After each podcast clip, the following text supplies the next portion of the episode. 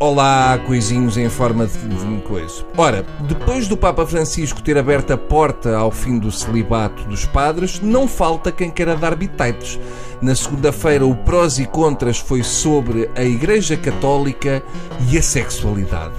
Boa, é o equivalente a, a equitação e a pesca de tainhas. Para começar, um debate sobre a Igreja e a sexualidade podia ser interessante, mas infelizmente não estava lá o César das Neves. Portanto, discutir no Prós e Contras sexo e igreja sem César das Neves é o mesmo que ir ver um filme do Indiana Jones e não haver nazis. Sente-se falta. Vamos lá ver uma coisa. Agora tapem os ouvidos aos miúdos que isto é sobre padres. Eu acho que é parvo querer reprimir a sexualidade, porque é a coisa mais natural do mundo. Até o vidente Francisco espreitou por baixo das cheias da Nossa Senhora de Fátima e disse: "Bendito vento". Para o Francisco, a aparição de Maria foi a sua Woman in Red. Não se esqueçam que ele estava a entrar na adolescência e até ali só tinha visto mulheres de bigode, incluindo a prima Lúcia, que tinha um doivos, um bico doivos.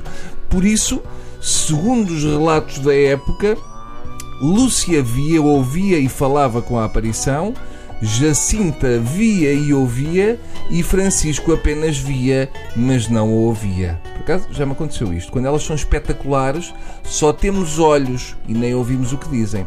O Francisco deve ter ficado doido com a Maria. Foi por pouco que resistiu a mandar o piropo. Ah, nem sabia que as oliveiras davam flores. A acreditar no que dizem os padres, pode dizer-se que o Francisco podia ter ficado cego por causa da Nossa Senhora. Uma das acusações que foram feitas no Prós e Contras é que não se conhece o pensamento da Igreja sobre a sexualidade. Eu penso que em parte é verdade, mas só seria possível conhecer o pensamento da Igreja sobre o sexo se os miúdos estivessem a tirar apontamentos, enquanto eles... coisa. Eu tenho a teoria que foi desde que começaram a depilar os pipis que os padres ficaram interessados em acabar com o celibato. No programa, o padre Feitor Pinto disse: "Haverá sempre padres celibatários." É verdade, sou padre. "E há de haver sempre que lhe meta nojo ostras."